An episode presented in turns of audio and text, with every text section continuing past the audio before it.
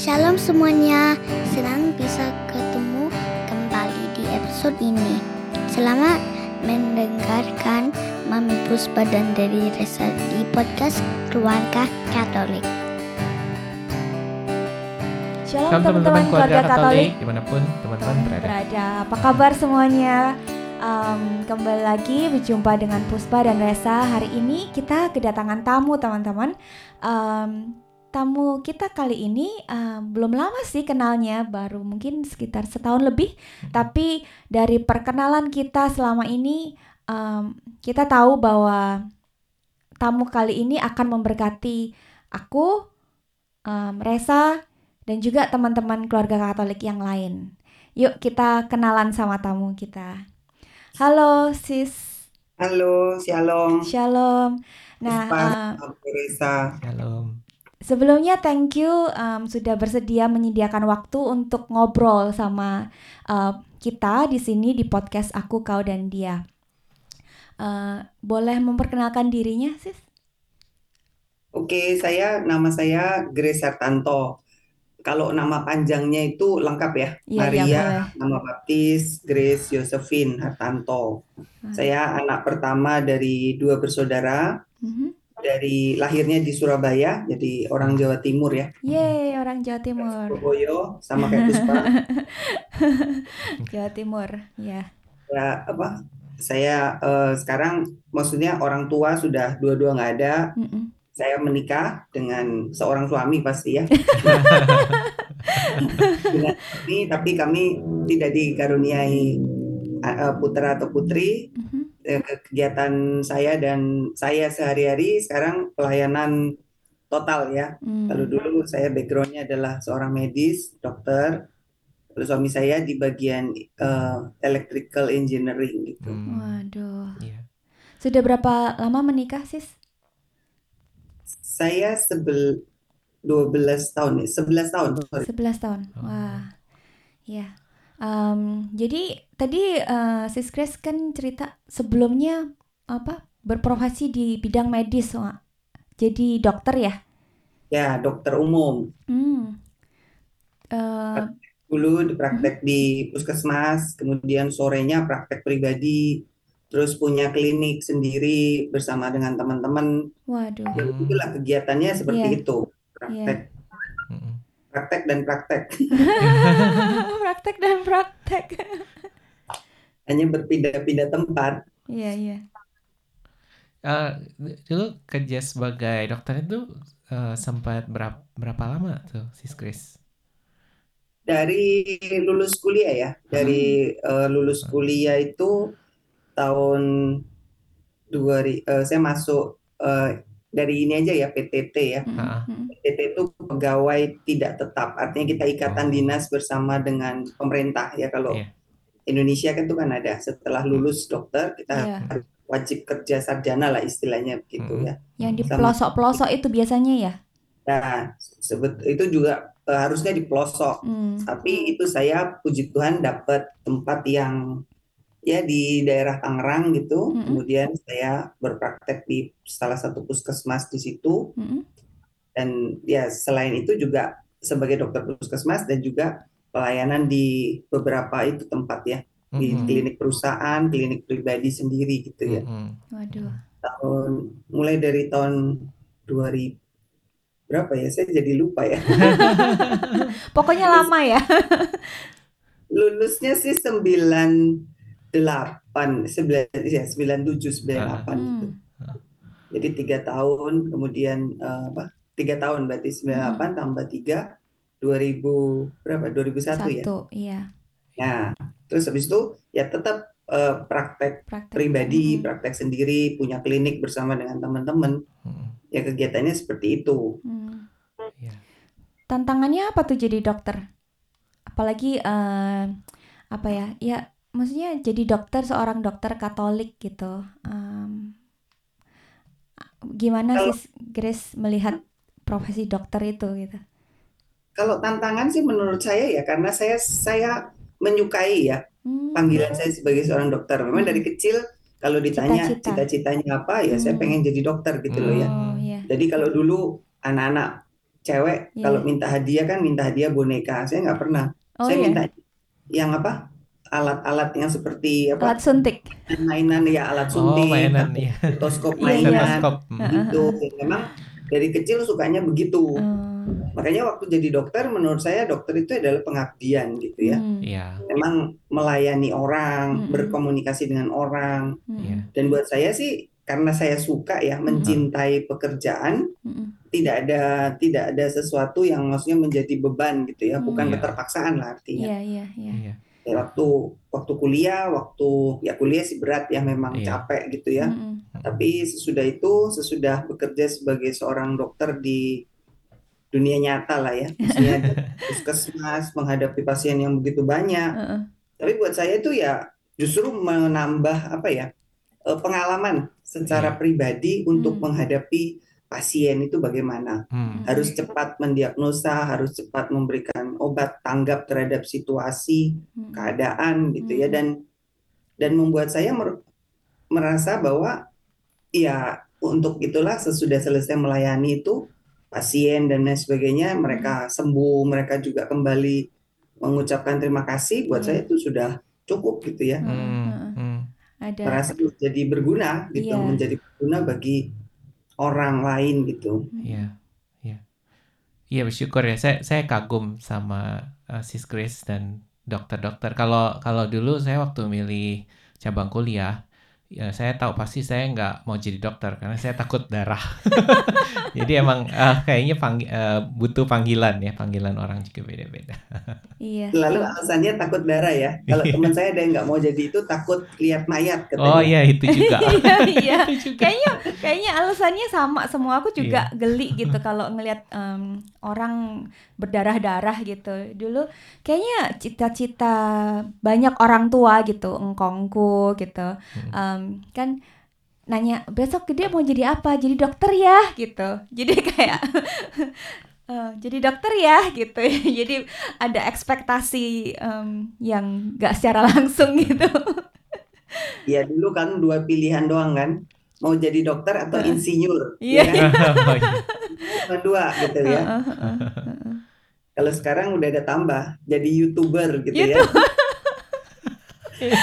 Influencer. Influencer ya. Influencer, ya. Dulu mana ada, dulu kita pokoknya dokter. Tapi kalau enggak, saya sih sendiri bukan karena itu, memang seneng gitu. Pilihan Iya. ya, memang cita-cita. Memang suka, ya dari kecil tadi saya Mm-mm. katakan, memang Iya. dari kecil suka Iya. gitu. Hmm, ya. Em, terus kita kenal Sis Grace ini kan lewat acara CAP ya. Iya. Ah, ah, heeh. waktu itu Sis Grace eh, ngajar beberapa session gitu dan dan eh, benar kata Puspa gitu lewat pengajarannya di di CAP itu itu memang banyak memberkati kita di Sydney Mm-mm. tapi juga berkati aku dan Puspa secara Mm-mm. pribadi gitu ya. Em, terus kita penasaran nih eh, tentang eh, pelayanannya Sis Grace. Boleh nggak cerita sedikit gitu di apa di Syakinah itu eh, pelayanannya seperti apa sehari-hari?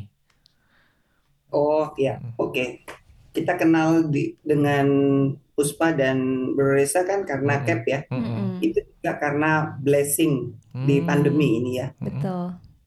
Kalau nggak pandemi kita nggak mungkin ketemu ya. Iya. Hmm, benar. Pandemi itu yang saya saya syukuri waktu itu saya isi eh, tahun 2000 sekarang tahun berapa 2020 Mm-mm. Iya. sampai 2022 itu saya kan dipercayakan Sekina untuk menjadi kepala sekolah Hmm. Istilahnya kepala sekolah kepala sekolah pandemi nggak pernah masuk kantor karena Oh, semua oh iya. kegiatan, Gitu ya. semua kegiatannya semua kan online, gitu ya Heeh, heeh. Nah, jadi eh, bagi saya setiap pelayanan itu kalau kita berjalan bersama dengan Tuhan itu pasti ada sesuatu yang baru, Hmm. sesuatu yang baik yang Tuhan bukakan gitu ya. Hmm. Mm-mm. Termasuk untuk Cap apa Sydney Hmm. itu juga merupakan blessing yang saya dapatkan secara pribadi Hmm. dan juga sekolah untuk bisa melaksanakan karya pelayanan evangelisasi melalui online, Online. gitu ya. Hmm. Jadi walaupun kita berbeda jarak yang cukup jauh, Hmm. tapi kita bisa melakukan itu dengan begitu dekat gitu ya. Mm-mm. Akhirnya bisa menyampaikan itu. Hmm. Mm-mm. Kalau perjalanan pelayanan saya, saya itu pertama kali kenapa masuk itu ya sebagai seorang Katolik ya. Saya cerita Hmm. dari Iya. awal ya. Iya, Mm-mm. heeh. Saya kan dari tadi dua bersaudara, saya paling gede, Mm-mm. papi mami Katolik. Jadi saya dididik secara iman Katolik Iya. dari kecil. Mm. Ya dididik eh, ya maksudnya harus berdoa, Bapa kami, Salam Maria, ikut ke gereja. Pokoknya hal-hal yang rutin lah dilakukan oleh orang tua, papi mami mami mendidik saya dengan dengan baik untuk menjadi Katolik yang baik. Iya. Jadi kemudian saya juga masih kecil tuh sudah jadi lektor, masih. SD, lektor kecil Iya. dan dan terlibatlah di dalam kehidupan menggereja. Menggereja. Nah, sesudah itu eh, perjalanan itu sampai saya kuliah dan kebetulan bukan kebetulan kali ya, memang Hmm. Tuhan sudah ini sekolah saya dari SD sampai kuliah itu sekolahnya Katolik, Katolik. semua. Mm. Jadi SD, SMP, SMA sampai eh, fakultas itu Mm. sekolah Katolik semua gitu ya. Iya. Mungkin itu juga memba- membangun hidup iman kekatolikan saya gitu ya. Mm-mm. Tetapi tahun eh, 2000 1993 ya, Mm. itu waktu itu Mm. eh, ya pada waktu itu kan saya kuliah Hmm. 1993 itu Mm-mm. saya harus ujian negara dan kemudian ujian negara saya itu eh, gagal gitu ya Hmm. gagal Hmm. dua kali dan ketiga kalinya itu kalau nggak nggak apa nggak lulus ujian negaranya itu Mm. kita bisa di drop out gitu ya Mm. Oh, wah itu itu pukulan yang luar biasa buat saya secara pribadi sebagai anak Katolik Hmm. sebagai anak yang dengan prestasi akademis yang bukan bukan bukan biasa lah artinya Iya. ya Mm. saya cukup punya ranking di Hmm. itu itu benar-benar pukulan yang luar biasa Mm-mm. sempat saya marah sama Tuhan kemudian saya merasa kok Tuhan nggak bantu saya sih gitu ya Mm. Mm. kemudian saya merasa Tuhan kenapa sih nggak dengar doa saya kan saya sudah berdoa ya semua Hmm. novena saya sudah doain lah istilahnya ya Mm. Tapi kemudian melalui cara itu Tuhan ternyata ingin menarik saya untuk lebih dekat dengan Dia Mm. bukan mengandalkan kemampuan saya secara apa akal budi saya gitu ya. Saya menganggap Iya. diri saya pinter, Iya. punya kemampuan akademis. Iya. Kemudian saya akhirnya daripada menunggu ujian negara berikutnya karena setahun kan cuma dua kali. Mm. Saya harus menunggu. Nah, akhirnya punya waktu untuk ikut retret. Oh. Nah, saya ikut sebuah retret di Malang, Mm-mm. di daerah. Mm-mm. Nah, itu bukan karena mau, tapi karena teman saya sudah kadung daftarin, ya saya pikir daripada nggak ada lah, Mm-mm. ya sudahlah daripada stres juga mau Ah. belajar juga nggak bisa gitu ya. Iya. Nah saya ikut dengan teman saya itu karena dia mau bareng-bareng dengan saya, Mm-mm. tapi mami waktu itu di Surabaya, jadi antar kami ke Malang, Mm-mm. Mm. sudah ikut retret, saya juga nggak ngerti retretnya itu apa. Nah waktu itu ternyata retretnya retret karunia Roh Kudus. Oh, bukan retret mahasiswa itu. Bukan, Kayak- ini oh. retret karunia Roh Kudus di mana yang ikut itu adalah orang-orang yang sudah pelayanan ya. Oh, Waduh, Oke. kita berdua sama teman saya ini udah benar-benar cupu ya.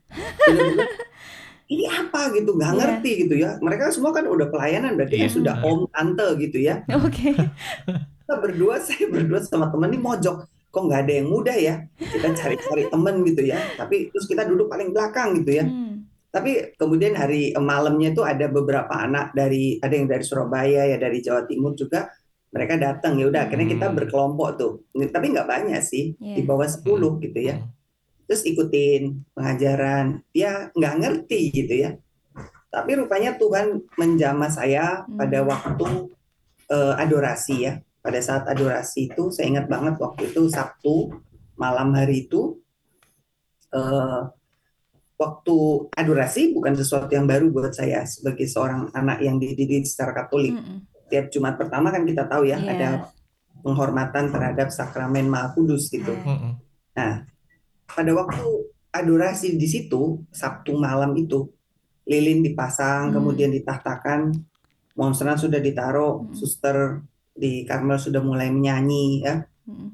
tiba-tiba air mata saya tuh mengalir gitu ya saya Hmm. menangis gitu saya bilang Tuhan saya datang dengan dengan kekecewaan saya gitu ya Mm-mm. karena saya nggak lulus ujian gitu ya Hmm. tapi saya bilang ini saya berdoa sama Tuhan saya bilang saya mau serahkan hidup saya mulai hari ini apa yang terjadi dalam masa depan saya atau apa pun juga saya mau persembahkan kepada Engkau. Hmm. Itu malam hari itu saya benar-benar berserah total ya, Hmm. gitu.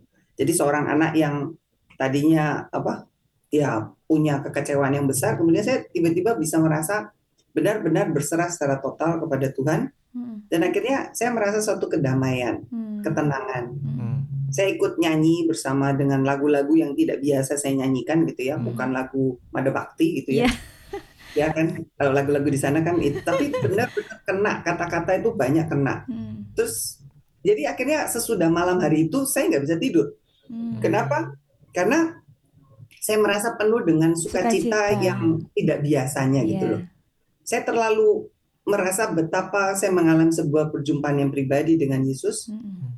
Kalau Tuhan tuh cuman sejauh ini ya, maksudnya saya saya menyadari waktu itu seperti di batin saya dikatakan mengatakan begini.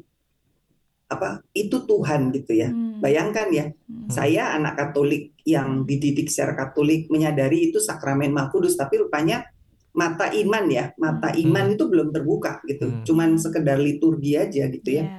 Pada malam hari itu saya merasa it's real Jesus gitu ya. Di dalam Hmm. hosti, di dalam sakramen Maha Kudus dia hadir gitu ya. Iya. Nah, sudah itu saya persembahkan benar-benar saya berserah penuh saya bilang Tuhan, masa depan saya saya persembahkan Hmm. saya mau belajar dari mana, saya mau lulus Hmm. bagaimana, saya persembahkan padamu, dan saya mau benar-benar menyerahkan hidup saya hanya kepadamu. Nah, itu malam hari itu saya nggak bisa tidur, saya pengen nyanyi, saya pengen memuji Tuhan itu. Iya. Penuh luapan sukacita gitu ya. Itu pasti kalau Puspa atau Reza pernah merasakan itu Mm-mm. mungkin kita berbeda-beda, tapi itu Hmm. membuat kita, aduh, jatuh cinta ya Iya, seperti Hmm. kepada betul. Yesus itu Iya. mengalami suatu encounter with God itu Heeh. itu benar-benar amazed gitu ya. Iya, iya. dan akhirnya sepulang dari situ ya kita harus tetap ujian ya mesti belajar lagi mesti ini tapi diliputi dengan perasaan yang bukan lagi yang seperti tadi beban Mm-mm. kekecewaan gitu ya saya yakin gitu saya bilang Tuhan sekarang kau yang bimbing saya gitu ya mau Mm. belajar dari mana dengan begitu banyak textbook gitu Mm-mm. dan akhirnya ya in- singkat cerita saya lulus lulus dan saya merasa kelulusan saya itu bukan karena saya hebat kalau dulu mungkin saya pintar saya merasa itu Mm-mm. tapi itu memang benar-benar anugerah Tuhan. Hmm. Nah, sudah berjalan itu ya kemudian saya lulus jadi dokter, Iya, ikut apa tadi eh, wajib kerja sarjana, iya. kemudian selama tiga tahun itu juga prosesnya juga saya merasa penyertaan Tuhan yang luar biasa ya menempatkan saya di satu puskesmas, Hmm. kemudian bagaimana saya berproses di situ. Hmm. Nah perjalanan itu, nah saya mulai praktek, saya mulai ya biasa ya maksudnya pekerjaan. Mm-mm. Waktu Apa? praktek ini sama pelayanan juga nggak? Oh belum, Oh, belum ya? belum. Mm-mm. Nah pada waktu itu tahun 2003 ya Hmm, 2003 eh sorry ya 2003 itu saya eh, kan saya eh, praktek itu kan ada toh jadwalnya gitu ya. Mm-mm. Saya bilang oke saya ikut 2003 itu saya ikut SEP. Kalau Oh, di oke. sini kan namanya CAP, Cap. Iya. kursus evangelisasi pribadi. Kalau Hmm. saya ikut sekolah evangelisasi pribadi Hmm. di Shekinah Jakarta. Iya. Nah, ya saya terdorong gitulah. Saya Hmm. terdorong ikut ikut sampai selesai. Itu saya harus pulang pergi ya dari eh, Tangerang. Saya tinggal di Tangerang Iya. dulu, tempat tinggal saya dan praktek itu ke Jakarta. Jakarta. Dan itu makan waktu ya, Mm-mm. cukup itu dengan kemacetan yang luar biasa. Tapi itu saya jalani. Senin, Selasa, Rebo itu pasti. Berarti kan Senin, Selasa, Rebo saya tidak bisa praktek sorenya. Oh iya. Mm-mm. Ya, toh? Tapi nggak ada perasaan bahwa kok sayang gitu ya, Hmm. nggak dapet nggak Nggak dapat dapat duit. nggak dapet duit. Ya, kalau dokter nggak praktek kan nggak dapet duit. Iya. Oke, Senin, Selasa, Rebo. Tapi itu membangun saya punya apa ya? Kerinduan ikut, nggak Hmm. pernah bolos, Hmm. berusaha untuk tidak pernah bolos gitu ya, dan Hmm. sampai selesai. Nah, 2003 selesai, kemudian saya kembali lagi biasa pelaya apa di apa pelayanan medis tetap gitu ya. Mm-mm. Sampai tahun 2005. 2005 itu saya kembali dipanggil oleh sekolah gitu ya. Hmm. Maksudnya ditelepon gitu ya Mm-mm. suruh ikut training course itu sebagai pengajar evangelisasi. Oh, Oke. Ya pertama saya bilang saya nggak mau gitu. Karena apa? Saya sebenarnya diminta sama dosen saya, dokter ya, Mm-mm. dokter pembimbing saya Mm-mm. untuk masuk ikutlah sebagai dosen ngajar di apa alma mater Kedokteran. saya Hmm, Jaya ya. Iya. Saya bilang dok saya itu nggak suka ngajar gitu loh sesuatu yang bersifat itu mempersiapkan materi dan lain sebagainya. Saya lebih suka praktek gitu loh. Hmm, Praktek itu interaksi dengan orang, habis itu selesai gitu loh. Hmm. Kalau ngajar kan harus bikin materi ya toh, hmm, Hmm.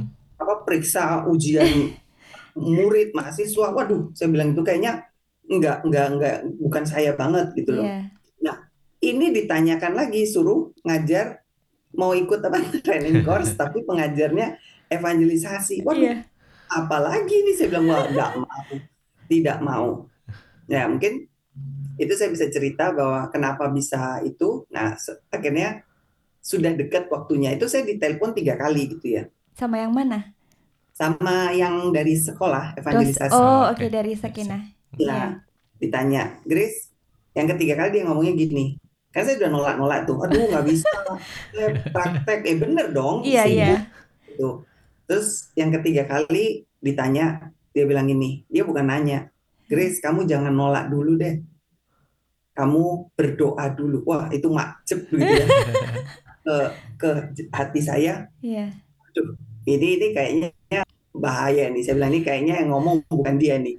Seperti Tuhan yang ngomong melalui dia, melalui Heeh. itu ya. Terus Iya. akhirnya saya oke saya berdoa khusus untuk itu. Hmm. doa saya sih rada menantang Tuhan ya. Saya bilang Tuhan, kalau memang Engkau yang menyuruh saya untuk itu, kau jawab dong, jawab gitu. Ya maksudnya jawabnya bagaimana saya nggak tahu gitu ya. Hmm. Terus satu pagi saya membaca satu perikop Lukas 5 1 sampai 11 itu penjalaikan menjadi penjala manusia. Mungkin Hmm. pasti Resa sama Iya. Puspa Hmm. tahu ya. Itu juga bukan bukan suatu perikop yang baru buat saya. Hmm. Tapi di situ saya tersentuh untuk satu ayat yang mengatakan gini. Kan Petrus disuruh menebarkan jalan, padahal dia sudah semalam-malaman meng- me- apa, menjala ikan tapi Nggak dapat. Iya. Tapi Yesus suruh kan, Heeh. kamu bertolak lebih dalam dan tebarkan jalamu ke situ. Heeh. Dan Petrus mengatakan, Tuhan, karena Engkau yang menyuruhnya, maka aku akan melakukan juga. Iya. Kata-kata itu kayaknya nancap ke saya gitu loh. Hmm. Jangan-jangan Tuhan ini menyuruh Heeh. melalui orang, Iya. ya Tuhan bisa pakai siapa saja Iya betul. untuk saya gitu loh. Hmm. Terus saya bilang, ya Tuhan kalau memang itu maumu, Hmm. ya sudah bukan wa- walaupun saya nggak suka dengan mengajar mengajar begini, saya bilang ya udah deh saya ikut gitu loh. Iya. Akhirnya saya jawab ikut, ya udah ikut. Ya proses ya berapa empat bulan ya empat, empat bulan ikut lagi. Jadi tadinya jadwal praktek saya udah tertata baik tuh ya. Bongkar lagi kan. Selasa Kemis saya, eh Senin Kemis saya harus ke Sekinah lagi. Jadi kan Senin Kemis sore tidak praktek lagi. Iya. Ikut itu training sampai kelar, ya lulus.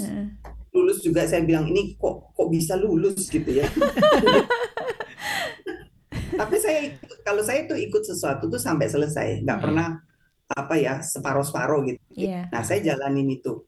Dan saya bilang ya Tuhan saya mau jadi apa juga saya nggak ngerti gitu ya. Hmm. Hmm. katanya mau jadi pengajar Pengajar. gitu-gitu ya. Saya bilang saya sih waktu ditanya. Nah, ini lucu juga waktu saya ditanya pada waktu wawancara awal ya sebelum Hmm. masuk itu kan ditanya Heeh. apa motivasi. Wah, motivasi menjadi pengajar apa? Disuruh. Orang jawab Orang mesti jawab yang bagus ya. Iya. Oh, ingin mewartakan kabar Injili sukacita Hmm. Tuhan Hmm. gitu kan atau menjadi pewarta kabar baik gitu ya. Hmm. Jawaban saya apa? Saya dipaksa, Pak. Sampai Tapi Oh, jujur itu ya, sejujur-jujurnya kan. saya nggak ada motivasi pak saya itu mau begini karena dipaksa terus sampai wawancara saya itu guru senior saya ketawa dia bilang nih lah terus kok mau nah pertanyaan kok mau itu kenapa saya bilang ya karena saya tadi sudah berdoa dan saya Hmm. dapat Lukas 5 Ya. 1 sampai 11 itu yang mendorong saya itu loh Iya. karena engkau yang Yang nyuruh. menyuruhnya aku mau melakukan juga nah Iya. udahlah saya mau ikut kayak Petrus lah Iya. karena melakukan perintah Tuhan dapat itu kan mujizat kan Iya. Iya. terus eh, eh, guru saya itu yang ngomong oh dia yang ngomong ya kata itu dan sampai sekarang itu kata itu memang menjadi sebuah rema dalam hati saya. Hmm. Dia bilang, oh karena mau belajar taat ya. Ya Pak, betul Pak, saya bilang gitu. Hmm. Amin. Mau taat walaupun saya nggak ngerti apa maksudnya Tuhan. Hmm. Jadi kata taat itu memang menjadi sebuah rema dalam hati saya. Mm-mm. Tuhan mau apa? Ya walaupun itu mungkin bertentangan dengan ego saya, Iya. keinginan pribadi saya, ya saya mau taat aja gitu loh. Iya. Karena pasti Tuhan lebih ngerti ya, Tuhan lebih Amin. tahu yang terbaik. Betul. Udah, ya udah. Dia bilang, That's dia yang beautiful. nulis, gurunya itu nulis, motivasinya taat. Waduh, saya bilang, Waduh. saya bilang nih, bukannya Amin, amin. bukannya orang motivasi lain, saya bilang ya motivasi saya nggak ada. Saya bilang, ya karena itu aja. Iya. Dia tulis Iya. taat. Ya udah, sampai kemudian ikut magang lah kan mesti praktek ya itu praktek Hmm. magang dan lain Oh, sebagainya Magang gimana tuh, Ci? magang itu ikut guru senior Oh, untuk ngajar ngajar juga, mendampingi gitu ya. yang mendampingi melihat mereka ngajar kemudian kita mungkin di, dipersilahkan ngajar dari part sedikit Oh, gitu kan oke. Iya, ya iya, iya. gitu kan Iya, kan iya, iya. beberapa kali Mm-mm. sampai 2007 itu baru mulai mulai ini mengajar Hmm. 2007 nah sesudah itu saya harus magang Mm-mm. ikut guru senior ya maksudnya supaya melihat bagaimana mereka mengajar, bagaimana Hmm. pembagian Hmm. waktu dan lain sebagainya Mm. sehingga eh, sampai 2007 itu baru saya mulai ya pelayanan sebagai Hmm. pengajar gitu 2007 sampai sekarang. Mm. Jadi sekitar 16 tahun ya, 16 Wow. tahun, nggak berasa Wow. sih. Wah. luar biasa. Lu terus waktu eh, jadi pengajar em, di CAP, SAP gitu, itu sambil praktek juga, Ci? Sis? Ya, itu masih masih praktek. Hmm. masih praktek. Jadi eh, kalau kalau ada yang harus ngajar, berarti saya sorenya saya nggak nggak nggak praktek gitu. Iya, iya, Mm.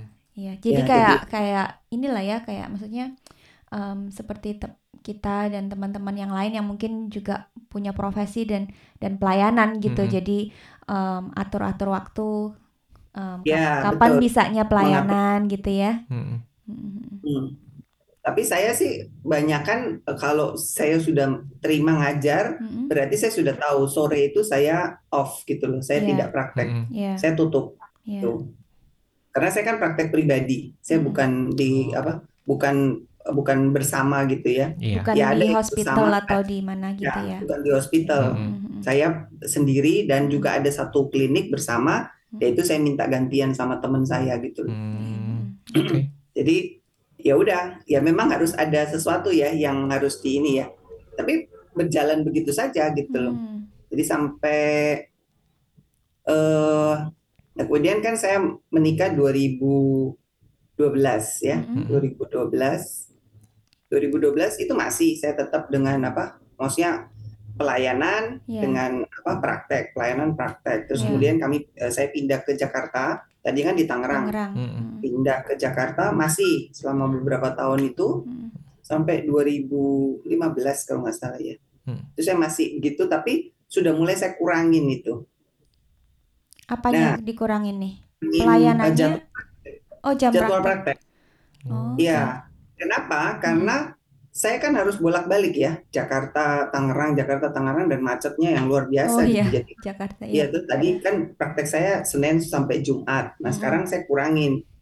Pertama tiga kali apa seminggu tiga kali Mm-mm. kurangin lagi. Jadi kayak orang disapih gitu ya. Kemudian seminggu sekali nanti pasien saya yang ngomel-ngomel dok. Ini gimana? Saya mau datang ini dokter pada pas pas nggak.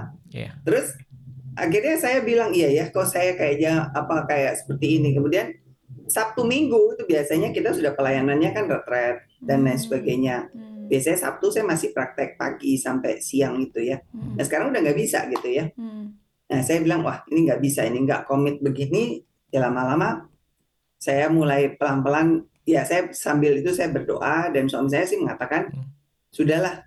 eh maksudnya udah nggak usah praktek aja gitu ya. Hmm. Satu sisi bukan masalah saya me- ini, saya, saya cuma ingat pasien-pasien saya itu loh. Hmm. Karena saya selain dokter umum saya juga akupunktur. Jadi Oh. ada pasien-pasien yang memang sudah Rutin, lama ya. gitu. Jadi yang maksudnya kita ya sama pasien kan seperti saudara juga ya. Jadi dia Hmm. sudah biasa dengan kita apa kalau Mm-mm. dia sakit atau apa ya kita merasa aduh kok ini ya tapi terus saya karena saya bilang saya harus memilih gitu ya Hmm. Mm. oke akhirnya ya itu tapi ada masanya itu Puspa sama ini ada saya ada ikut retret ya ikut Mm-mm. sebuah retret discernment gitu ya Wah, sampai Jadi- retret ya. ya jadi bukan bukan segampang itu gitu Iya. loh karena ya kan perjuangan menjadi dokter nggak mudah ya kan Iya, betul. bangun karir juga nggak mudah Iya. gitu ya Heeh. tapi terus ya itulah nggak tahu lah jalannya Tuhan tuh kok bisa kayak di pelan-pelan di ini dan kemudian waktu saya meninggalkan juga waktu ketemu teman-teman juga Mm. aduh sayang amat gitu ya Hmm. gini gini gini saya Hmm. bilang ya udah lewat kali saya bilang itu ya udah lewat bukan masalah sayang nah itu yang saya bilang mungkin pada saat kita me- kalau discernment itu kan mana yang dua-dua baik ya Iya. Dua baik tetapi mana yang menjadi kehendak Tuhan gitu loh Iya. Nah, bukan baik buruk gitu ya, Mm-mm. enggak ya. Ini dua-dua baik, tetapi yang mana yang menjadi kehendak Tuhan? Tuhan.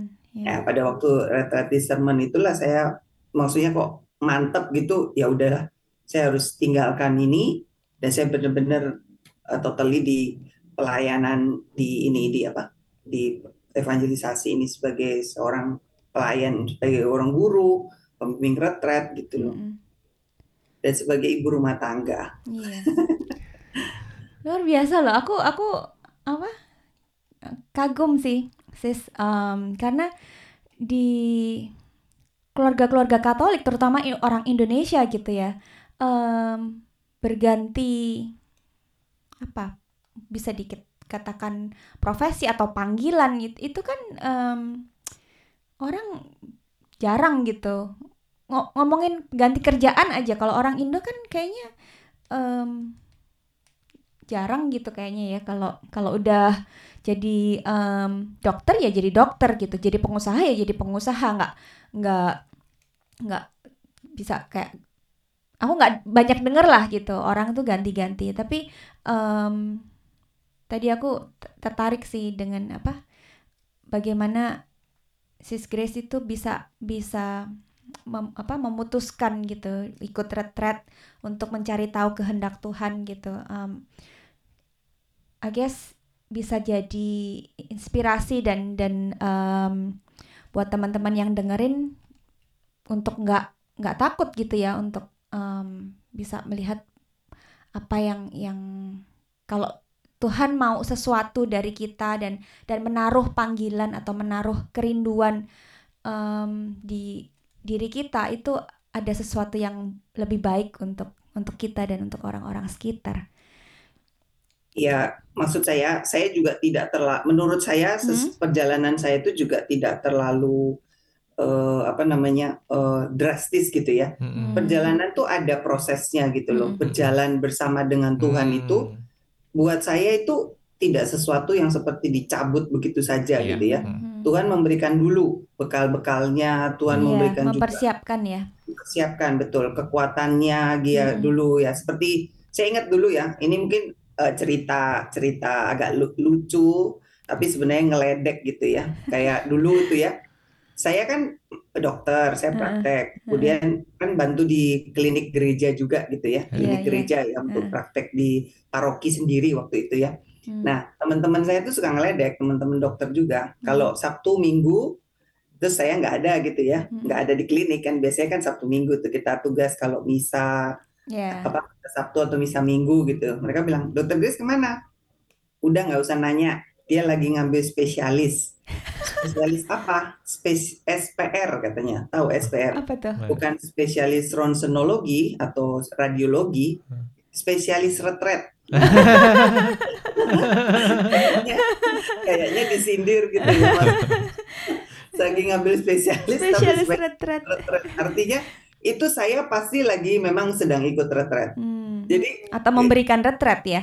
ya eh, eh, ikut retret Oh, ya, ikut ya, retretnya. memberikan retret. Jadi waktu itu saya bilang gini, itu sindiran tapi juga saya sih ketawa gitu. Saya bilang, tapi saya kan kemudian sekarang saya tahu ya karena kan saya sudah berkecimpung di pelayanan Heeh. retret, pelayanan maksudnya ini pelayanan evangelisasi ini saya tahu. Hmm. Rupanya Tuhan mempersiapkan saya itu dengan cara yang luar biasa gitu ya. Hmm. Orang lain mungkin kerinduannya kan jalan-jalan gitu ya Sabtu, apa, Jumat, Sabtu, Minggu. Waktu itu saya belum nikah ya. Dipikirnya orang-orang ada yang berpikir, wah ini jangan-jangan mau jadi apa? Mau jadi biarawan, bia- biarawati gitu ya. Oh, ada iya. panggilan Iya, itu. Enggak, saya enggak, enggak itu. Cuman apa ya rindu gitu loh, kayak mencari sesuatu gitu dalam Hmm. retret-retret itu. Hmm. Dan mungkin itulah yang Tuhan persiapkan. Nah, Sekarang kalau saya bawain retret, saya tahu gitu loh. Artinya kan sudah jalanin begitu banyak retret. Kalau kamu mau tanya berapa retret saya ikuti, saya udah nggak nggak Iya. hitung gitu ya. Udah bilang diambil spesialis retret gitu loh. Saya bilang, ya saya bersyukur gitu loh. Maksudnya eh, Tuhan menyediakan itu dan saya terberkati ya. Saya merasa Hmm. diberkati dengan apa yang Tuhan mau kerjakan karena kita tuh siapa sih? Kita milik Tuhan gitu kan. Mm-mm, mm-mm. Tuhan mau pakai kita mau jadi apa, mau dipercayakan apa, itu kan pasti tidak mungkin dibiarkan sendiri. Mm-mm. Ya mungkin saya bilang kayak seperti orang tua sekarang ya, Puspa sama Risa punya anak-anak ya. Mm-mm. Bukan keinginan kalian terhadap anak-anak, tapi doakan karena apa yang menjadi keinginan Tuhan Mm. Ah. untuk terjadi dalam diri anak-anakmu, kalian provide itu, Iya. dorong mereka. amin. Kalau mungkin ada panggilan juga sebagai apa? Selibater Iya. misalnya ya. Iya, Oh, jangan terus wah kenapa? Iya. Oh jangan, itu justru satu persembahan yang begitu indah ya bagi Betul, bagi Tuhan gitu bagi ya. Tuhan. Ya saya sih tidak selibater ya. Hmm. Tuhan memanggil saya tadi dengan cara yang Ya. lain. Mm-mm. Tapi banyak juga yang dipersiapkan dan saya berasa kalau orang tua itu menata anaknya membawa kepada perjalanan iman yang sesungguhnya, Mm, pasti mereka juga akan merasa bahagia dan juga anak mereka juga menemukan tadi Iya, kehendak Tuhan yang Iya. betul. ya sejati lah di dalam hidupnya. Iya, kita Itu kita membawa berkat ya, itu membawa rahmat gitu. Mm-mm, Mm-mm. mm-mm. Ya, tugas kita kayaknya untuk em, bukan kayaknya, pastinya gitu untuk eh, membawa anak-anak kita untuk mereka bisa menanggapi, memenuhi panggilan Tuhan, Tuhan. terhadap hidup mereka gitu. Betul, Kita eh, kita sering joke anak paling kecil gitu, anak cowok satu-satunya kan. Em, kita sering tanya gitu, eh, kan kalau ke gereja gitu dia tahu oh itu father siapa father siapa ada father yang suka eh, cerita gitu kalau khotbah itu selalu em, punya cerita gitu terus kita bilang eh, besok kalau besar mau nggak jadi kayak gitu Hmm, kayak jadi father father. kayak priest gitu jadi jadi priest gitu dia dengan mantap bilang enggak gitu loh. Kenapa? Kan bisa tuh bisa maksudnya em, jadi priest pakai jubah di altar gitu gitu dia bilang enggak aku mau punya anak katanya. Lucu banget. Iya.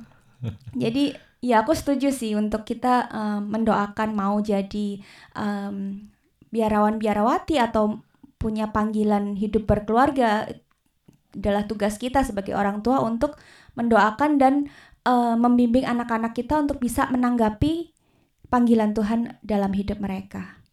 Iya. Ya, itu penting ya, penting. Kalau saya bilang, saya juga bisa berjalan seperti ini. Menurut saya itu juga bekal dari papi mami saya. Hmm. Iya. Mendidik dari kecil untuk mendidik iman. Itu kan seperti benih ya, Iya. ditanam sejak kecil. Mm-mm. Belajar doa, kemudian mengandalkan Tuhan gimana kalau kita mau ujian. Mami Mm. bilang, ayo kita doa sama-sama, Iya. mohon supaya Tuhan membimbing. Itu itu satu yang sederhana ya, tapi Iya. Mm-mm. itu nancep loh ya. Betul. Hmm. Jadi memang bekal iman tuh harus dari orang tua saya bilang karena Iya. sehari-hari nggak bisa mengandalkan oh karena sekolah di Katolik kemudian Mm-mm. membiarkan guru enggak Iya. saya bilang harus dari, dari rumah keluarga. gitu Iya.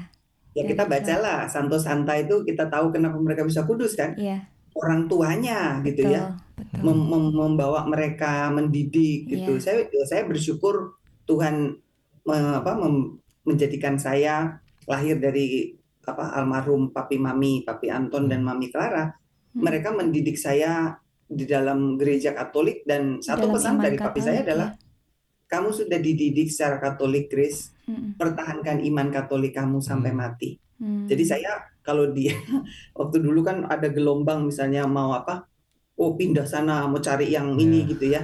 yang saya seru. ingat itu evangelisasi papi saya itu cuma sederhana begitu tapi Hmm. saya harus apa mempertahankan iman Katolik artinya gini. Bukan hanya sekedar agama gitu ya, Iya. tapi saya harus bertumbuh di dalam kekatolikan saya gitu loh ya. Hmm. Mm-mm. dan saya makanya saya kenapa saya belajar saya Mm. suka baca ya saya suka Iya. baca saya ikut retret, saya ikut seminar supaya saya semakin memahami apa sih Katolik itu gitu Iya, ya. iya. Dan dengan demikian kalau makin mengenal kan makin sayang ya, makin mencintai Mm-mm. ya kan kita bisa bertumbuh di situ. Hmm. Nah, itu yang saya bilang eh, orang tua Katolik juga harus apa namanya? baca juga ya. Mm-mm. Mungkin salah satu yang Puspa sama apa Bro Reza ikutin Hmm. kan CAP itu kan se- mem- membawa kita menyadari bahwa Hmm. Oh kita tuh terpanggil kok dipanggil untuk Betul. mewartakan kabar baik. Betul. Ya toh? Iya. Dengan demikian kita punya tanggung jawab gitu loh, bukan hanya sekedar oh, suka-suka saya gitu mau Iya. mewartakan oke nggak mewartakan nggak apa gitu Iya. enggak Hmm. kita punya tanggung jawab dan itu sebenarnya kalau kalian sudah bertumbuh di situ pasti anak-anak juga merasakan dampaknya lah Mm-mm. dalam hidup hidup Iya. bersama gitu Iya. Iya. Dan mungkin buat teman-teman yang ta- dari tadi nggak tahu gitu, CAP itu apa sih? Apa sih sekolah evangelisasi yang ap- apa gitu ya? Mungkin buat teman-teman yang belum familiar, eh, ini adalah kursus untuk em, untuk kita bisa belajar lebih lagi bagaimana em, tentang em, membawa kasih Tuhan pada sesama kita. Dan CAP ini di Indonesia udah di mana-mana sangat mudah di diikuti gitu mau di paroki di mana aja ya sis Grace ya. Eh, mau dari Sabang sampai Merauke aku rasa udah menjamur gitu ya udah banyak banget. Dan dan em, buat teman-teman yang belum pernah coba deh eh, cari tahu gitu di paroki-paroki teman-teman ada nggak? Kapan mau ngadain cap? Eh, dan kita kita sangat encourage untuk ikut gitu nggak rugi banyak berkat yang dap- didapatkan dan dan eh, bisa melihat bagaimana kasih Tuhan dalam hidup em, teman-teman akan semakin apa nampak dan dirasakan ya iya betul Betul.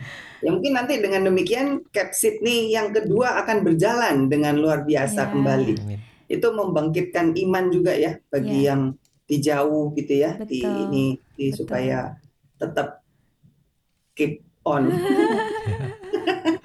Iya tadi kalau kalau tadi em, ngomongin tentang em, apa dukungan keluarga, deng- bagaimana dengan dukungan suami, sis Grace?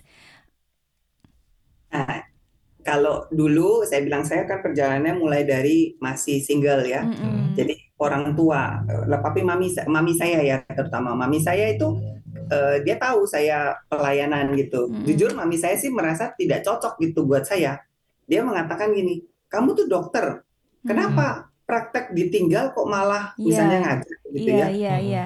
Aku rasa Mami itu jadi banyak pertanyaan banyak orang gitu. Iya, mami Iya. saya malah ngomel gitu. Mami Heeh. saya bilang, orang lain praktek klinik ini ditinggal-tinggal gitu loh. Iya, Saya iya. bilang, wah ini gimana ya nak? Ini saya bilang, saya mungkin cerita ya bahwa eh, pertama mami saya merasa saya tuh aku aneh gitu ya, Hmm. maksudnya. Dia bilang nih kalau kamu tinggal-tinggal terus nanti klinikmu apa ndak ndak ini dong nanti ndak ndak ndak apa ndak banyak yang datang dan lain Iya. sebagainya. Saya bilang mam rezeki itu kan dari Tuhan. Saya bilang gitu. Jadi terus saya eh, saya akhirnya ngomong sama mami saya gini loh. Ada sesuatu yang saya dapat dan itu bukan masalah eh, dapat karena dapat uang kemudian Hmm. saya senang gitu ya. Iya.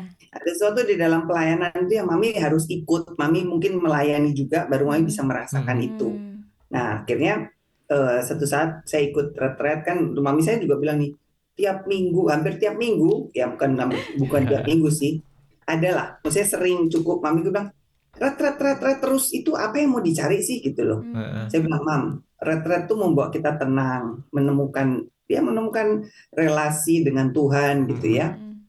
Terus saya bilang, mami ikut deh, nanti nanti saya daftarin. Nah, biasa tuh kalau orang tua, kalau anaknya yang lecturer gitu kan pasti nggak mau didengerin kan. Kamu nggak usah ngomong soal kitab suci. Mami sudah baca kitab suci sebelum kamu lahir ya. Benar. Iya iya. lah. Saya bilang nih, ya sudah. Saya bilang nih, daripada berantem, saya doain Hmm. Tuhan. Hmm. Kalau engkau mau menyentuh mami papi saya, biar mereka mengalami sendiri lah. Hmm. Nah, suatu saat itu retretnya di Romo Yanes yang di sini tapi ya di Lembah Karmel yang di Iya. Cikanyere itu ya. Oke iya. Set- Tapi mereka di Surabaya itu, bayangkan Oh, itu oke. di Surabaya. Terus Iya tiba-tiba dat- tiba-tiba tinggal sebulan gitu, terus ngomong mau datang, terus mau ikut retret. Waduh, saya bilang ini kan nggak gampang ya. Kalau dulu tuh eh, retret di Romo Yohanes itu kan harus harus harus daftar kalau nggak salah tiga. Iya. sebelumnya, tiga bulan sebelumnya. Lah ini sebulan. saya bilang waduh ini kalau dapat tempat gitu ya. Hmm. Tapi saya percaya bahwa kalau ini memang sudah waktunya Tuhan, Mm-mm. ada adalah jalannya. Kebetulan saya kenal kenal kenal banyak di situ, termasuk resepsionisnya. Saya tanya gitu, ada nggak tempat gitu? Ya, singkat cerita dapat yang berdua suami istri. Jadi papi mami saya ikut retret. Wah, puji pulang retret tuh saya rasa memang itu ya. Iya. Harus orang tuh harus mengalami sendiri Mm-mm. perjumpaan Mm. dengan Tuhan. Gak bisa cuma dengar cerita ya. Iya. Terus pulang dari sana mami saya saya baru tahu itu. Mami saya kan puluhan tahun Katolik. Mm-mm. Dia katakan gini, mami itu sudah berapa puluh tahun gitu waktu itu tidak ngaku dosa. Oh alah, saya bilang gitu. Mami bilang kemarin mami di retret cuci gudang. Oh, saya bersyukur. Jadi saya lihat mereka begitu exciting dan begitu sukacita pada Hmm. waktu pulang ya. Mm-mm. Jadi apa mereka mengalami itu tadi sentuhan Iya. rahmat Tuhan Iya. melalui retret itu dan saya merasa gitulah kalau kita mau mengajak orang yang terdekat biasanya ya Mm-mm. orang tua, sahabat, teman, pasangan, atau Hmm. bahkan mungkin anak gitu ya, Iya. mohon pada Tuhan. Ada waktunya gitu loh. Kalau Tuhan sudah jamah, akhirnya mami saya itu cerita, wah dia dia yang heboh deh dia cerita, wah ini waktu doa mengalami ini, mami ini, mami disembuhkan apa sakit pinggang belakang, tulang belakang, Wah, itu Tuhan punya cara loh. Jadi Iya. eh, jadi saya bersyukur untuk apa orang tua saya juga yang bisa mengalami sendiri Mm-mm. pengalaman berjumpa dengan Tuhan Mm.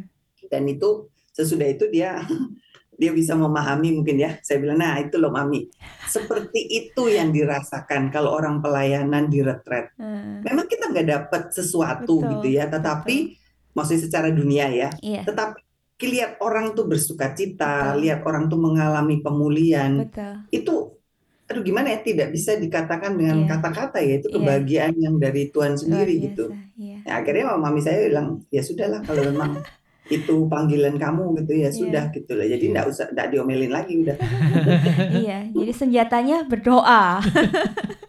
betul doa kita Iya. nggak bisa paksa iya, betul. kalau kita paksa pasti akan ada ini clash ya Mm-mm. maksudnya Iya. Nggak usah doain aja Iya. nanti ada caranya Tuhan tapi kita harus mewartakan ya menyampaikan misalnya Iya. ini ada retret ini bagus gini Iya. kita tetap ngomong aja gitu loh Iya. Senjata rahasianya teman-teman apa? Berdoa. Berdoa. berdoa karena yang menjamah itu bukan kita Betul. tapi Roh Kudus sendiri Amin. menjamah ada masanya ada waktunya nggak Iya. bisa dipaksa gitu Iya, ya iya. Iya. Sorry tadi balik lagi ke bagaimana eh, peran suami dalam mendukung eh, Oh, oke. dari dari eh, jadi dokter ya. Waktu menikah masih jadi dokter kan ya, praktek Ya, segala macam sampai em, akhirnya sekarang melayani full time gitu. Nah, itu yang kembali nih. Ini cerita lagi episode berikutnya ya. Tuhan itu mempersiapkan dengan cara yang luar biasa. Ya, saya saya menikah eh, dengan pasangan yang juga sudah ikut SEP. Hmm. Jadi. Eh, rupanya Tuhan sudah proses. Kami Mm. menikah dengan apa usia bukan usia muda gitu ya. Mm-mm, Saya 4 40 ya 42 mm-mm, ya kemudian suami saya 44 mm. Tapi jadi artinya di situ kami sudah dipersiapkan oleh Tuhan sebelumnya. Artinya sudah Iya. diproses lah ya. Iya, Dia sudah ikut SEP, saya sudah ikut SEP dan saya sudah jadi pengajar. Pengajar. Saya sudah jadi pengajar. Iya. Nah, kemudian ya cara bertemunya juga dipertemukan dalam pelayanan gitu ya. Oh, Pelayanan sama-sama pelayanan konseling dan pendoa gitu ya. iya. Jadi bukan suatu hal yang baru, tidak perlu dilatih lagi untuk berdoa gitu ya. Dia jauh lebih rajin berdoa dari saya sih. Brevir gitu-gitu. Jadi ya saya syukuri itu sebagai rahmat Tuhan gitu ya. Kalau mungkin masih muda-muda menikah harus ngajarin suaminya berdoa gitu ya, kayak teman saya gitu ya. Tapi saya bilang saya sekarang justru bersyukur untuk yang Tuhan sudah siapkan dan ya saya tetap berjalan dengan pelayanan saya gitu ya. Nah, yang salah satu yang tadi karena saya bilang eh, perjalanan saya jauh pulang pergi justru suami yang mengatakan udah kamu nggak usah apa nggak usah bolak-balik lagi prakteknya apa kamu ini aja fokus ke pelayanan kamu aja gitu. Jadi dia memberi ide gitu ya untuk Ya dia yang ngomong Heeh, iya. ya tapi kan saya saya dalam hati kan saya ngomong Mm. Loh, kalau Tapi saya jujur sih sudah nggak ada keterikatan. Artinya gini, saya nggak mikir kalau saya nggak praktek berarti saya nggak ada duit pribadi gitu ya. Hmm. Udah nggak ada nggak ada seperti itu gitu loh. Bukan berarti saya nggak butuh duit loh ya, bukan. Kayak bukan udah nomor kesekian gitu loh Iya, ya. bukan prioritas ya, bukan yang dicari Ya, gitu. Bukan bukan bukan prioritas betul. Mm-mm, mm-mm. Saya pikir gini loh, toh saya waktu itu sudah melalui kan dari lima hari praktek dikurangin jadi tiga, Mm-mm. toh apa maksudnya saya tidak pernah berkekurangan gitu loh ya. Jadi rasanya kok bu, ya enggak, dan sekarang ada suami gitu ya, Iya. dia dia punya apa usaha sendiri Mm-mm. dan puji Tuhan diberkati ya. Mm-mm. Saya bilang ya pastilah saya enggak mungkin enggak makan gitu kan. Jadi kan Iya. Tuhan juga memelihara gitu. Amin. Nah dia yang ngomong gitu, dia yang ngomong. Heeh, heeh. Terus saya bilang, saya udah, udah iyain, cuman saya Iya. bilang ya nanti lah, saya bilang nanti ada masanya Tuhan gitu, ada waktunya Iya. Tuhan. Nah saya tidak berani, saya tidak pernah mengambil keputusan tuh atas selalu orang lain ngomong gitu ya, Iya. selalu saya bawa dalam doa. Mm-mm. Nah akhirnya ya itu yang saya bilang, akhirnya saya memutuskan tuh eh, bener-bener ti- totally melayani itu saya lupa juga kapan itu persisnya gitu ya. Jadi sudah berjalan begitu saja dan ya suami sih. Nah ini saya mau cerita tentang suami ya. Boleh, boleh. Cuma tanya kan dukungan suami, Heeh, ya toh. heeh. Saya kan sudah ngajar duluan. Iya. Saya sudah ngajar dari 2007 itu kan. Iya. Suami saya sudah ikut SEP, tapi dia belum bukan pengajar pada saat itu. Mm. Nah, kan saya pergi tuh kan pelayanan, pulang. Ya, sometimes ngomel juga kan. Malam gitu loh, kok terima gitu. Loh, Oh, Si- oke. namanya orang ngajar ya jam mulai jam 7, jam 9 selesai. Ya kalau Iya. pulang kalau jaraknya jauh ya berarti kan saya sampai di rumah bisa jam 10 Iya. malam gitu Iya. kan. Saya bilang sekali nanti kapan kamu antar supaya kamu ngerti gitu ya. Mm. Nah, terus saya padahal nih saya doanya tuh sebenarnya sama Tuhan tidak terlalu ini ya. Saya cuma bilang Tuhan, kalau boleh saya bilang itu Alex suami saya namanya Alex. Mm-mm. Mm. Eh, Alex bisa juga kalau memang perkenananmu gitu ya, Iya. boleh dipanggil juga menjadi sama gitu ya.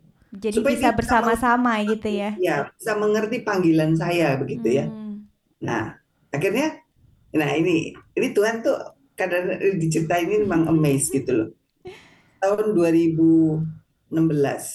2016 itu dibuka training course, kemudian temannya dia, temannya Alex yang ngomong, Lex ini ada nih nih training course gitu.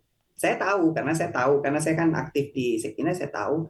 Saya tapi tidak berani ngomong sama dia. Kenapa? Kalau saya ngomong, dipikirnya saya nyuruh kan. Oh, Oke. Iya, Dia iya, yang iya. ngomong, Lex ini ini ikut yuk gini gini. Nah dia pulang dia ngomong sama saya.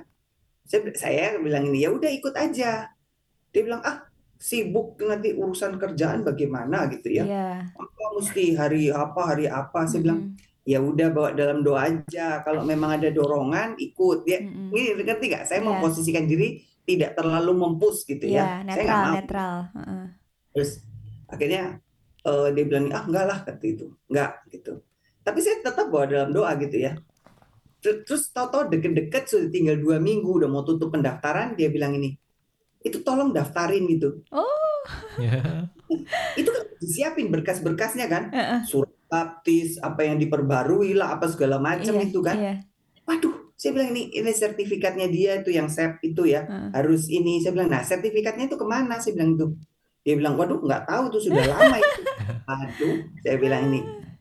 Terus tapi itu tapi itu luar biasa. Bisa ketemu diselipan di dalam eh, foto-fotonya dia ke Israel gitu loh. Eh pokoknya gimana nggak tahu.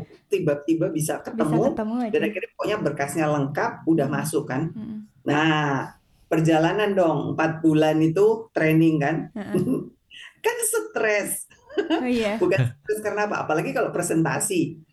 Iya, Alex sudah biasa presentasi untuk bidang apa? Pekerjaan. ya Iya. pekerjaan. Mm-mm. Tapi kalau presentasi mengenai ini kan memang bikin orang grogi juga ya.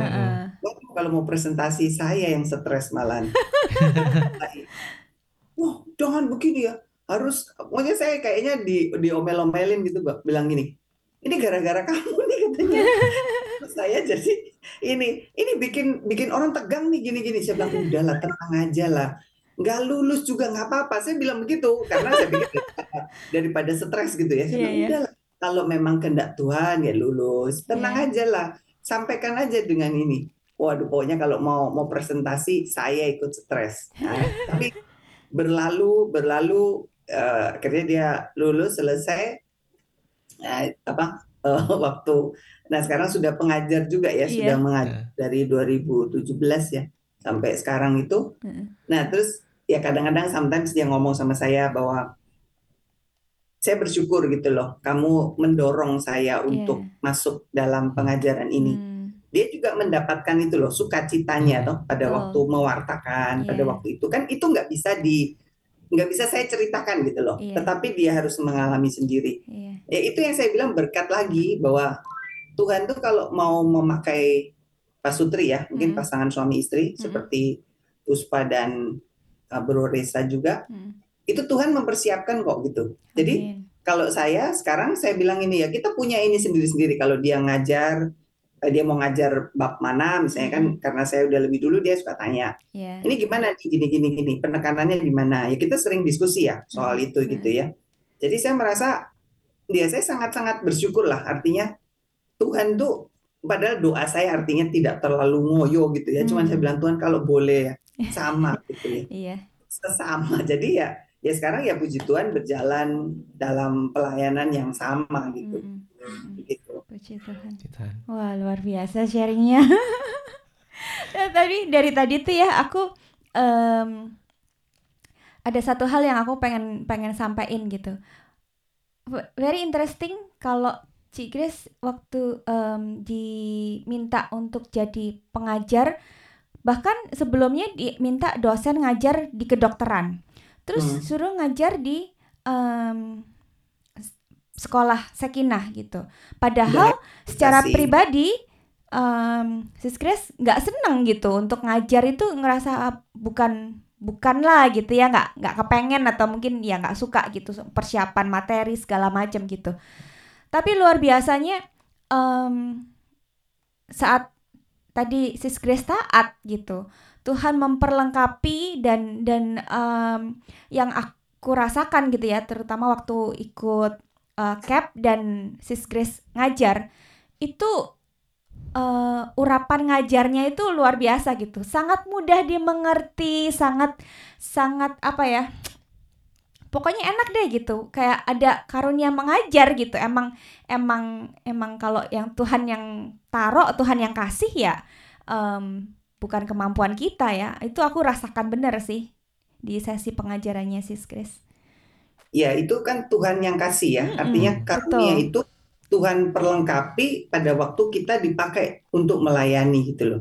iya betul Bukan karena kemampuan kita gitu loh. Amin. Misalnya enggak enggak enggak. Itu kan saya bilang dulu saya merasa iya enggak enggak cocok lah Iya, artinya ngajar iya. gitu ya.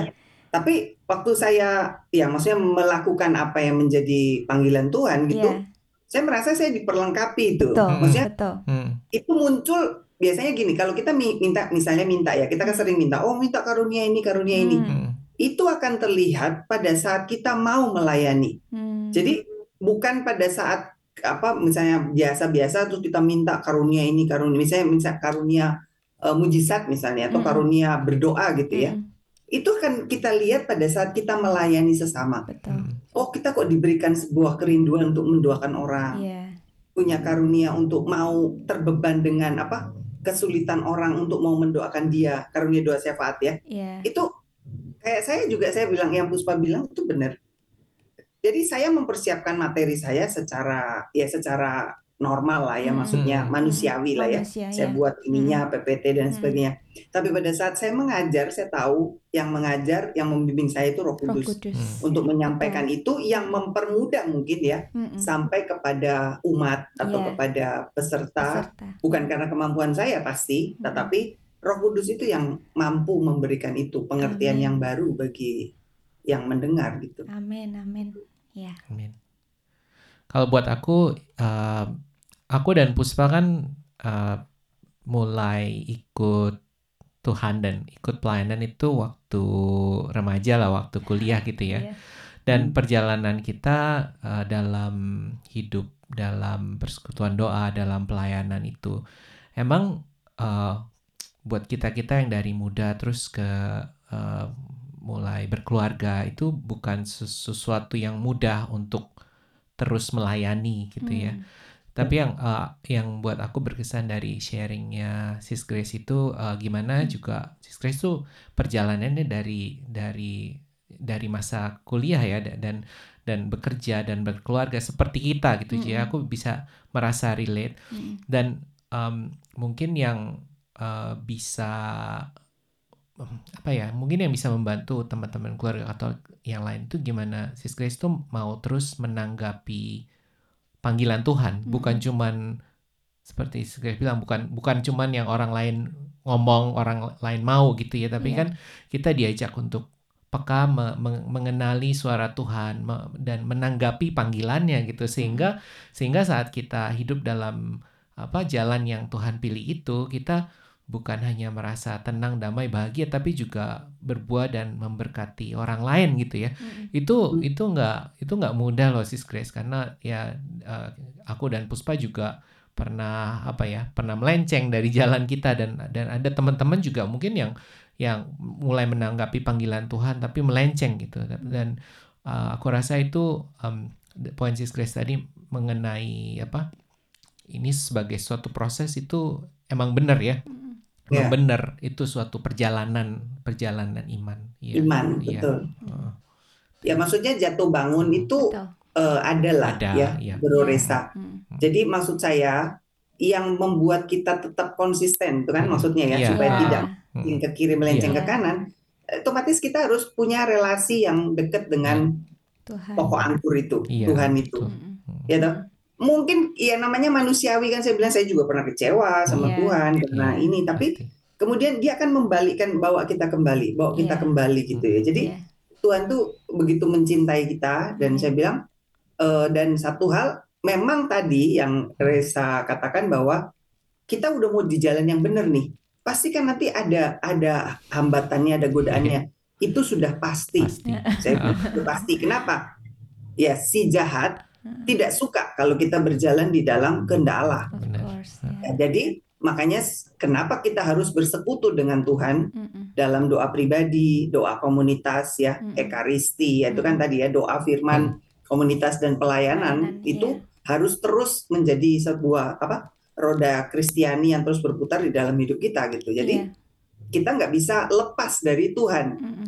Mau kecewa nggak apa-apa, kita manusiawi kok gitu. Mm. Kita marah sama Tuhan nggak apa-apa, tapi tetap terus jangan lari gitu ya, Iya, jangan jangan iya. keluar dari Mm-mm. situ. Iya. Pasti Tuhan akan angkat kita, Tuhan akan Iya. pulihkan kita Amin. gitu. Amin. Jadi ya itulah saya bilang itu. Jadi jangan takut. Sudah biasa itu kalau mau jalan lempeng ya orang, orang mau lempeng itu kan selalu ada yang menarik. Iya. Tapi kekuatan Allah itu sangat besar untuk menarik kita kembali Kembali. ke jalannya Dia. Iya. Mm-mm. Iya. Udah hampir satu jam nih kita ngobrol-ngobrol nggak nggak lama karena seru banget. Mungkin em, satu pesan terakhir buat keluarga Katolik yang mungkin apa em, mau menanggapi atau mungkin ada dibisik-bisikin gitu dalam hati tapi masih bingung atau takut atau segala macam pergumulan. Pesan Sis Grace apa tuh buat teman-teman keluarga Katolik? Jangan takut menanggapi panggilan Tuhan. Hmm. Hmm. Karena panggilan Tuhan sudah pasti yang terbaik. Bagaimana kita mau menanggapi panggilan Tuhan? Ya itu tadi. Hmm. Kita harus terus bersekutu dan harus berani juga menanggalkan kedagingan kita Hmm. untuk mengikuti kehendak Tuhan. Iya. Amin. Oke, kalau gitu teman-teman keluarga Katolik, em, mungkin eh, obrolan kita dengan Sis Grace hari ini kita akhiri. Em, thank you banget Sis Grace untuk waktu dan sharing-sharingnya. Em, dan kita mau tutup episode kali ini dengan berdoa bersama. Dalam nama Bapa dan Putra dan Putra, Roh Kudus. Kudus. Amin. Amin. Bapa di surga, terima kasih untuk kesempatan hari ini kami boleh ngobrol dengan Sis Grace dan boleh um, sharing akan pengalamannya, pengalaman kami dalam mengikutimu. Kami bersyukur ya Tuhan uh, atas uh, berkat yang uh, boleh kami dapat lewat sharing dan obrolan pada, hari ini. Pada saat ini kami mau berdoa untuk Sis Grace yang sudah melayani banyak orang dan melayani kami juga lewat cap yang lalu. Kami mohon supaya kau lindungi dia dalam segala perjalanan hidupnya. Kami mohon supaya kau terus urapi, berkati uh, dia dalam melayani. Kami mohon supaya kau uh, berkati keluarganya dengan segala kecukupan, dengan sukacita, dengan relasi yang baik, dan kau sertai jalannya selalu ya Tuhan. Kami berdoa supaya Sis Grace boleh uh, terus memberkati um, orang dan memuliakan namamu. Saat ini kami juga bersama-sama berdoa untuk semua uh, saudara-saudari kami, keluarga Katolik, uh, baik mereka di Indonesia atau di Australia atau di mana pun. Ya Tuhan kami berdoa untuk semua uh, sahabat kami yang mungkin sedang discernment atas uh, panggilan hidup mereka, panggilan profesi. Kami mohon supaya kau bimbing, um, ya Roh Kudus, bimbinglah mereka, um, beri mereka kejelasan dan kekuatan untuk menanggapi panggilanmu. Kami juga berdoa untuk semua keluarga yang um, mendengarkan podcast ini. Uh, berkatilah uh, keluarga-keluarga dan lindungilah mereka selalu. Terima kasih ya Tuhan, kami kasih, mau serahkan uh, seluruh hidup kami ke dalam tanganmu. Amin. Amin. Dalam nama Bapa dan Putra Amin. Terima kasih sudah mendengarkan episode kali ini. Pastikan untuk subscribe podcast Aku, Kau, dan Dia, dan kunjungi website kami di keluargakatolik.online untuk info dan tulisan yang terbaru.